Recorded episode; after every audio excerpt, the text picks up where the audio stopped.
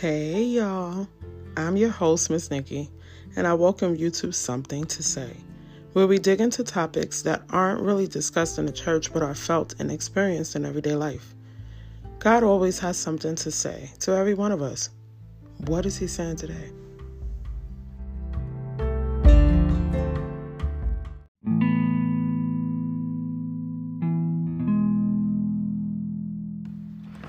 Welcome back to another episode of the series Narcissists and What Are They?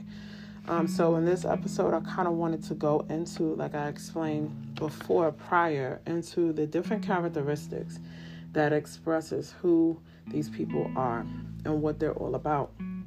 Now, this topic is a very sensitive topic for me again, um, I had stated in the last episode that this, this is something that I wanted to talk about from the beginning. And I felt like God allowed me to have this experience to bring awareness to um, these different types of relationships and personalities that we can meet. And it, it could really either destroy us or, um, no, it can destroy you. the only one that can bring you out is the Lord Himself. And when you do discover, what you've experienced, you do have this sense of um, empowerment. You do have this sense of wanting the world to know what you've experienced because it's literally like walking into a door blindfold blindfolded and not knowing that there's a door in front of you like this is really a situation that could smack you in your face without even knowing that this is what you have been involved in all along. So you do um, become empowered and wanting to share your experience so that other people aren't fooled like you. You know, other people don't know that these these people exist. It's just nuts. So I want to get into again discussing what um, some of the characteristics are and, and the terminologies that psychologists use to explain um, what people go through and, and the different manipulative tactics that these people use. So, one of the manipulative tactics that they use early on in a relationship with them is it's called love bombing, right? And love bombing is a part of a cycle that narcissists have in relationships. Um, they uh, psychologists have um, discovered that they have um, an abuse cycle right? Because dealing with a narcissist is a lot of emotional abuse. So that's really what we're getting at when discussing narcissistic relationships or um, narcissistic abuse. So uh, psychologists have um, realized that narcissists have a pattern of ideal, idealization devaluation, and rejection, right? That's the gist of the abusive cycle that narcissists put their victims through. And in this cycle, they have different manipulative tactics that you feel with them, but you're you don't know that this is what's going on. I don't think that they know or or um they know the terminology of what it is that they're doing, but they they are aware that they are using manipulative tactics.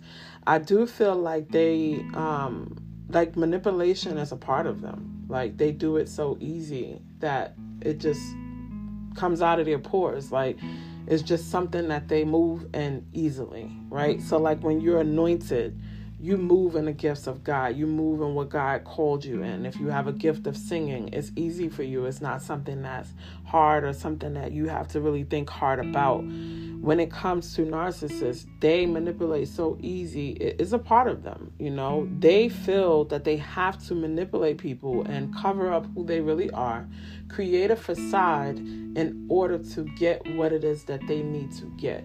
And that's one thing that I want the listeners to understand narcissists are only in relationship with people to gain. It's for personal gain right? So they're never in a relationship to really love you to really make you feel wanted. None of this stuff is about you. It's all about them and what they felt they were neglected in and they're going to make you do what they feel they're entitled to get or to earn. And that's it. And when you can no longer provide that for them, they are going to move on to the next person and the next person and the next person. So let's jump into it. Love bombing. This happens when someone overwhelms you with loving words, actions, behavior as a manipulative uh, technique. Here are 13 signs of love bombing. They make grand romantic gestures. Give slash um, they give extravagant gifts. They always compliment you. They promote excessive communication. Now, some of these things don't seem abnormal, right? They don't seem abnormal, but this is excessive. This is not um, a once in a blue moon compliment you. This is not a once in a blue moon um, give you gifts. And this is not a once in a blue moon thing. This is a time period with all of these things that I'm stating, they're excessive and they're too early on in the relationship. I'm talking about first week, you're getting all of this stuff at once, right? So they waste no time in trying to make you believe that they're this person that you've always been looking for, right? They promote excessive communication they request constant attention. And this is, again, this is like the first two days. Um, they demand commitment. They resist your boundaries. They make soulmate claims. They say, I love you very quickly. Right? So this is not stuff that this happens later. This happens immediately. They are good at saying what you want to hear. They feel too good to be true type of people. They make you feel like you're being saved. They make immediate promises about the future. They put you on a pedestal. Again, this is very early on in a relationship. I mean, even you'll feel like it's a little bit too much, you know, too early, too soon. You'll feel like that. But we tend to kind of brush things like that off because the person is not being mean right? The person is being nice. And so you feel like, oh, it's not that bad, you know? Maybe they're a little too pushy, but we don't, we tend to not feel like it's that bad, you know, because again, the treatment is nice. Um, another term for um, narcissistic techniques is narcissistic supply. So you become narcissistic supply, right? When you um, involve yourself with these type of people, they're getting something out of you. You're supplying them with some sort of need, right? Some sort of supply that makes them feel worthy of still being alive. Because these people go through a lot of emotional issues, um, and this is stuff that they hide. They don't appear to be emotionally weak. They don't appear to have um, psycholo- psychological issues from neglect and abuse in their past. They don't seem to be any of these people. They seem to be normal, regular adults. They have created in their minds a picture of what these things look like normacy, right? But they know deep down inside they have all types of issues that make them the dark side. The dark side is who they really are. So, narcissistic supply is a pathological or excessive need for attention or admiration from codependence, or such a need and the orally fixated. There's such there's there's such a need for the orally fixated like compliments and stuff from you that they don't take notes or account to real feelings, opinions, or preferences of other people. How to know if you are someone's narcissistic supply. So, when you become somebody's narcissistic supply, you have no idea. Again, all of this stuff is happening right in front of you and you have no clue. You know, you think that you're just getting to know this person and they may seem a little excessive and being nice. They may seem overly nice. They appear to be so excited about being with you, getting to know you, and wanting to be around you all the time. But again, this is so fast and so early on. It's weird but again, because it's not a bad behavior towards you, you don't really focus on those bad or, let's say, red flags, right? So, to know that you are narcissistic supply, you feel tired after having a conversation or after spending time with them. They're on your mind more than anyone else. You're consistently thinking about how your actions affect them and less about how their actions affect you. You act to keep this to keep them satisfied and comfortable at all times. This is once you're sucked in, right? This begins to be your behavior. You act as you act to keep them satisfied and comfortable at all times. You feel guilty when they express disapproval or disappointment when you don't meet their expectations. This is when the cycle begins that I was talking about, as far as, um, you know, like being sucked into their world, them making you feel like um, you are the person for them. And when you do something wrong, because the personality that they presented to you in the beginning was somebody who was so pleased with you and somebody who was so excited to be with you. Once that changes, it's like, wait a minute, did I do, do something wrong? And, you know, did I do something wrong to make you feel like, you know, you're uncomfortable? You was happy before. You was so excited to be with me. Now you're acting strange. Now you're acting funny. So yeah, they, they that's a manipulative tactic tactic that they use. They want to make you feel like you're wrong so that they can manipulate you into doing what they need you to do. Um, I wanted to express too another terminology that people aren't really um, familiar with. What they do early on is they create, and, and this is another psychological um, terminology that psychiatrists have came up with. They um, use what's called flying monkeys right? Now, bear with me. It sounds funny. When I first heard of it, I was like, what are they even talking about? Some of these terminologies is just too much. It's too much to dig into. But when you realize that you have very few people, but psychiatrists or other victims, um, to understand what you're dealing with, you begin to dig deeper and you don't care about what the terminologies are. If it sounds and quacks like a duck, it's a duck. And so you become interested in different things, all just to make sure that you understand that you're not crazy and that you are really experiencing what you're experiencing. Now, with these flying monkeys, I'm going to go into the definition and going to explain to you how they can be a part of the confusion that you may feel. So, flying mon- monkeys are the enablers who support the narcissist no matter what they do. The flying monkey blind, blindly sides, encourages, supports, and even abuses the victim to defend the narcissist. Even if they know the narcissist is wrong or doing some messed up illegal things, even with kids involved, they are either blind to the narcissist's behavior because of cogn- cognitive dissonance or they just don't care. Either way, they are just as guilty. Narcissists usually have a few flying monkeys that they can count on for backup. So, one of the things that we don't realize in getting into relationships with narcissists, they tend to, when they first meet you, they're already telling these flying monkeys who you are, how much they like you, um, what it is that they like about you, um, how in love they are, and they're telling them all these things, right? And then when the, the switch flips, you know, when they decide to start devaluing you or degrading you, they're telling the the the flying monkeys this stuff too, right? They're telling them the different reasons on why they feel now that the feeling has changed and why they feel the way that they feel. The one thing that we have to realize is that narcissists are very um how you say, they are very shallow people, right? So they nothing about them is seeking your inner you. They are seeking how you make them look, what you can do for them. That's it.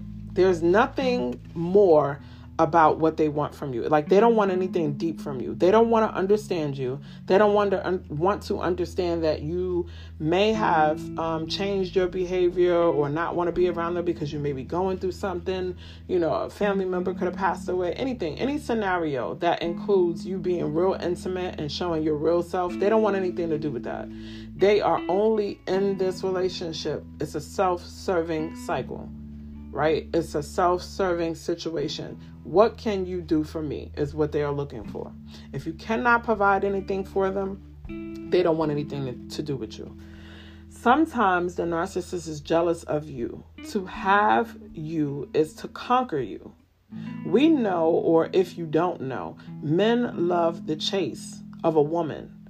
Narcs take this concept to an extreme. They want to get you to prove that they can. The jealousy may be because they feel that you are a goody two shoes. You know, you're supposed to be a Christian or you're a saved or godly person. They want to destroy that about you. They want to tear down everything about you so that they can, you know, when they court you, it, it makes you think that they're a great person during the courting process, right? You've always been, you know, this is somebody that you've always looked for. Then once you, they see that they got you, once they see that you're in love with this fake person that they they presented before you, the person that they made you think that they are, all of a sudden there's a, a switch that changes, right? They begin to show the real them. Meanwhile, they're telling their flying monkeys, like I just said, something totally different. So they're telling them lies about you, right? This is for them to set up a stage to justify their behaviors, their wrong behaviors towards you. What they do is they plant seeds, negative seeds, in the heads of others about you, right? They make them think that everything that they are doing to you, they make the flying monkeys think that you're doing this stuff to them right? They manipulate these people so that they can be on their side. And when a flying monkey is so invested in standing up and taking for taking up for the narc, they don't even care about the truth.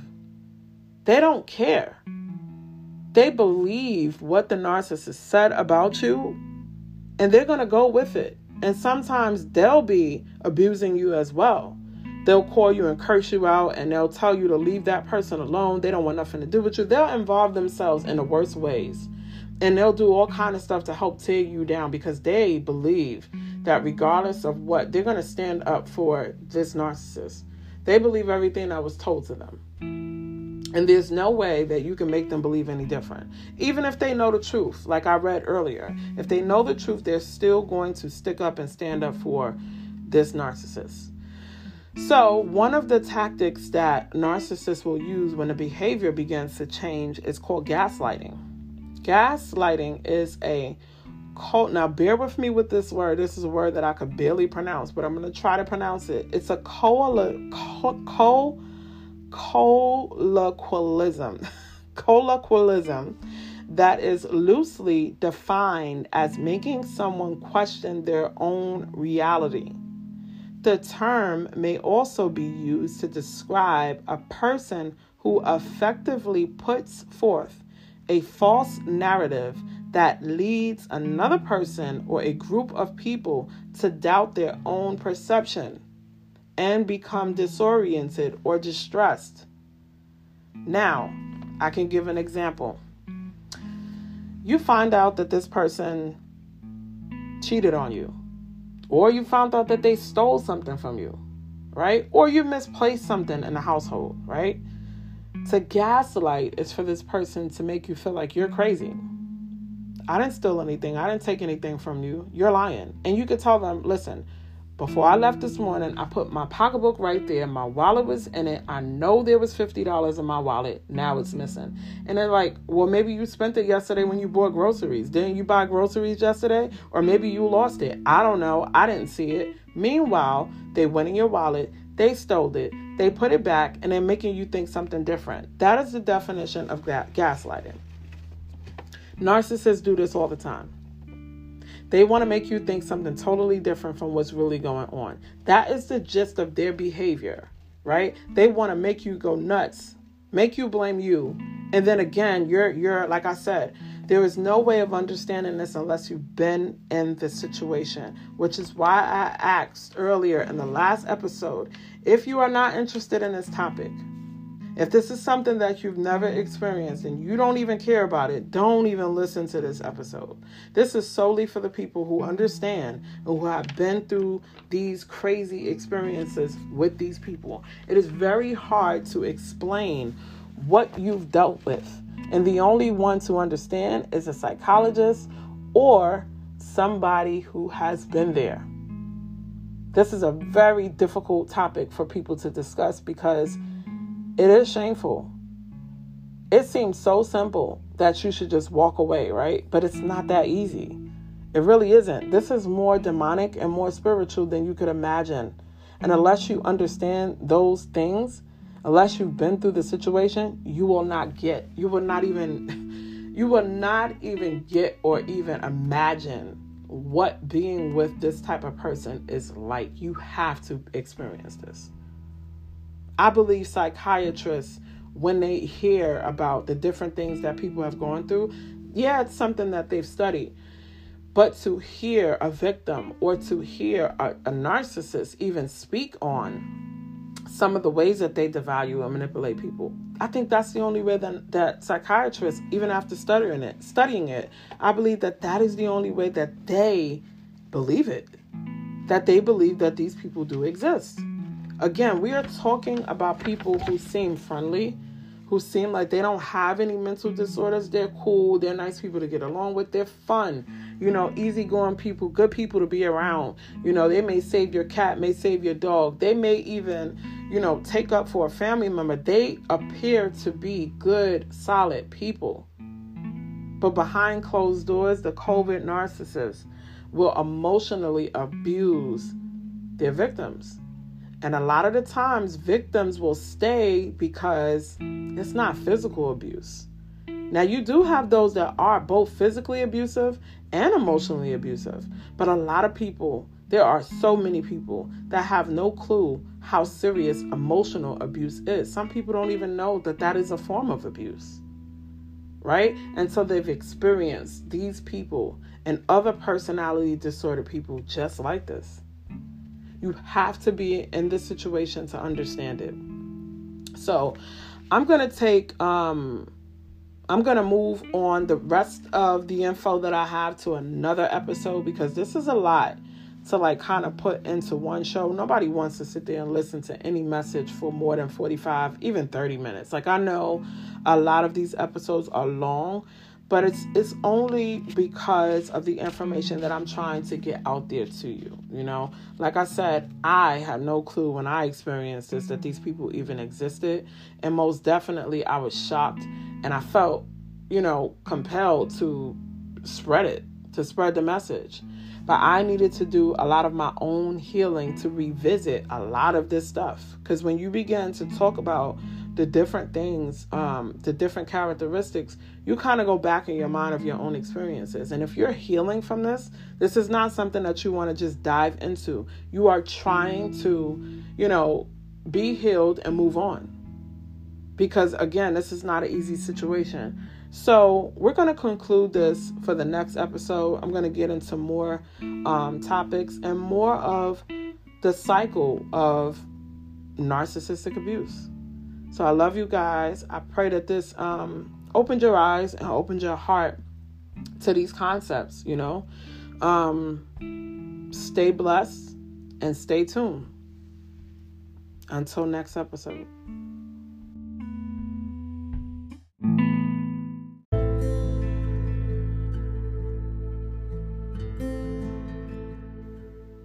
Thank you for tuning in to Something to Say, currently airing on Spotify, Podcast, Anchor, web browser, Overcast, Breaker, Pocket Cast, just to name a few.